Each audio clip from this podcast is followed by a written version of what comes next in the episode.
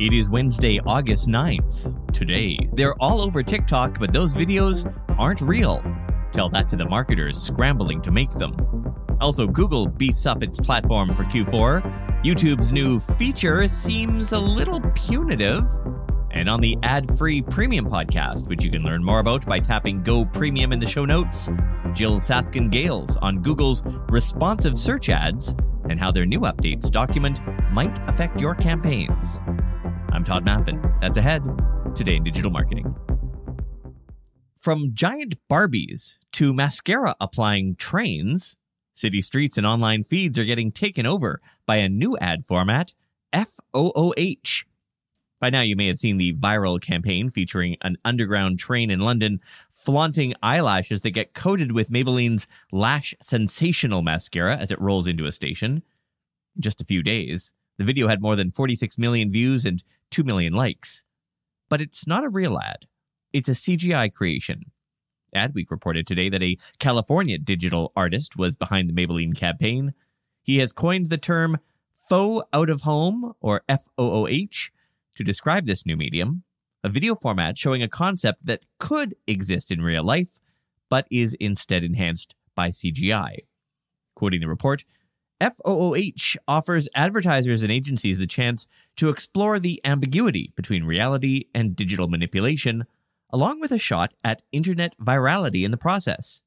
However, with the creation of fake content comes a responsibility to disclose it and questions about the value it drives for brands. Unquote. Several major brands are already on board. That artist has worked on commercial stunts for a luxury label featuring 3D handbags racing through Paris streets. Other advertisers are also seeing results from FOOH. Adidas made a splash in December, projecting a computer generated billboard onto the Dubai frame, garnering 100 million organic views in two days. While a social media agency brought a colossal CGI Barbie breaking free from her toy packaging to the streets in the same market. Despite its triumphs, some anticipate a limited lifespan for the CGI trend with several design agencies currently scouting CGI artists to join their ranks. With only 19 Mondays left until Christmas Day, brands and advertisers have started working on their marketing checklists. On that front, Google Ads launched several new features yesterday ahead of the holiday season, including Enhanced Insights, the platform providing more product related data now, like stock inventory, missing feed information, and high bidding targets like ROAS.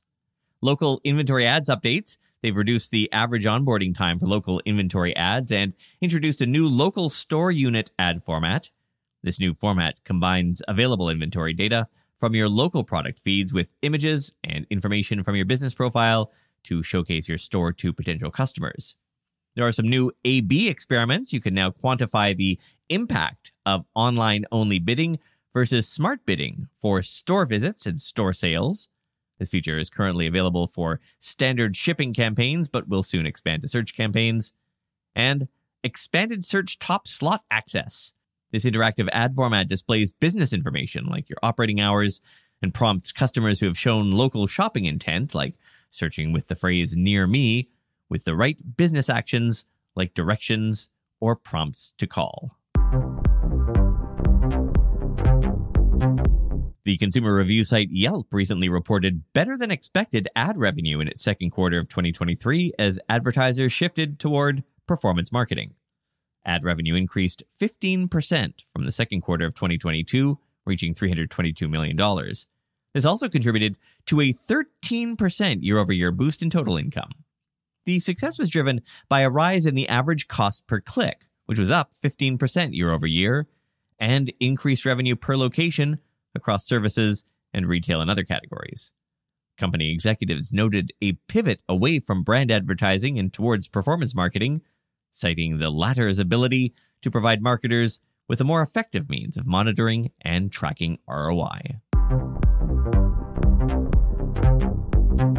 TikTok's latest push for its upcoming e commerce platform has claimed an executive victim. The company replacing its top shopping executive this week with two retail veterans from its competitors. Reports say the company's hired two new e commerce executives who worked at Amazon and eBay, as well as Meta, to lead its U.S. e commerce division. TikTok's U.S. e commerce general manager is leaving the company.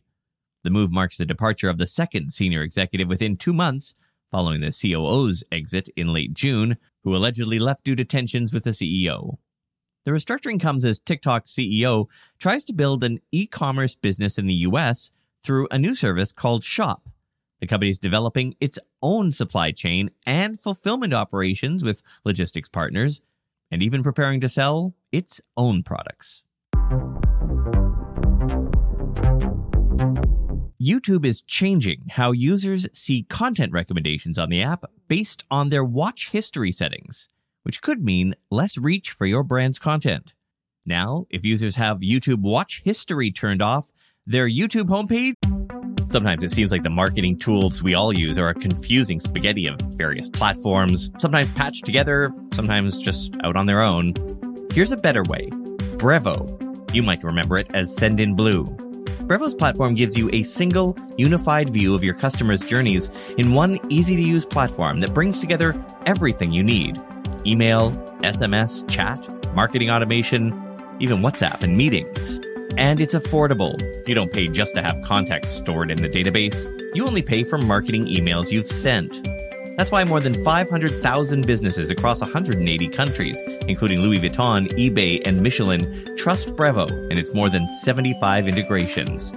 Get started with Brevo for free by going to brevo.com slash digital and use the promo code digital to save 50% on your first three months of the starter and business plan. brevo.com slash digital and sign up free. Today's episode is sponsored by NerdWallet's Smart Money Podcast. NerdWallet's trusted financial journalists use fact-based reporting for some much-needed clarity in the finance world, helping you make smarter decisions with your money. And if you like the format of this podcast, you will love theirs. It's packed with information, but it's brief. Last week, they had a great rundown on car prices. Not just the numbers, but why car prices moved, how weather affects that market. It was super interesting. They also cover things like boosting your credit score, putting money away for retirement, saving on travel, and so on. So yeah, listen to NerdWallet's Smart Money podcast on your favorite podcast app. Future you will thank you. Will be literally empty. YouTube says it's because they lack prior watch history data, so they wouldn't know what to put there, which is nonsense, of course. They've been filling it with suggested videos since the start of the platform, regardless of whether or not they've had watch data. But no, Instead of showing suggested videos, a vacant homepage will appear. Users will only see the search bar, along with shorts, subscriptions, and library buttons. Yesterday, Google said it's rolling this feature out over the next few months, but several users are already seeing the change. So while YouTube is giving users an all or nothing ultimatum when it comes to their watch history, it's also testing a new way to make the home pages of individual channels more personalized for viewers through a new For You section. That section will recommend videos based on, you guessed it, their watch history. Users cannot opt out of the test, but once the feature is rolled out to everyone, the company says brands and creators will be able to control whether the recommended section will be shown on their channels and which content types will be displayed.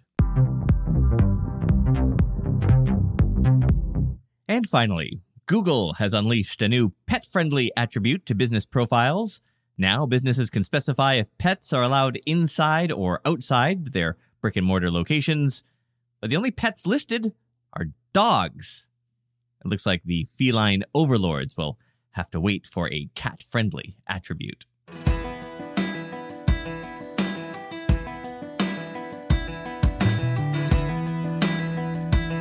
Well, if this podcast is on your daily must listen list, you might benefit from upgrading your listening experience by signing up for the premium podcast, you'll get this show, but with no ads, immediate access to more than 20 deep dive, full length episodes covering the latest in marketing science. There are links to stories in the show notes. It comes out earlier than the free episode. There are even audio chapters that let you jump between stories. Tap the link in the show notes to upgrade. See you tomorrow.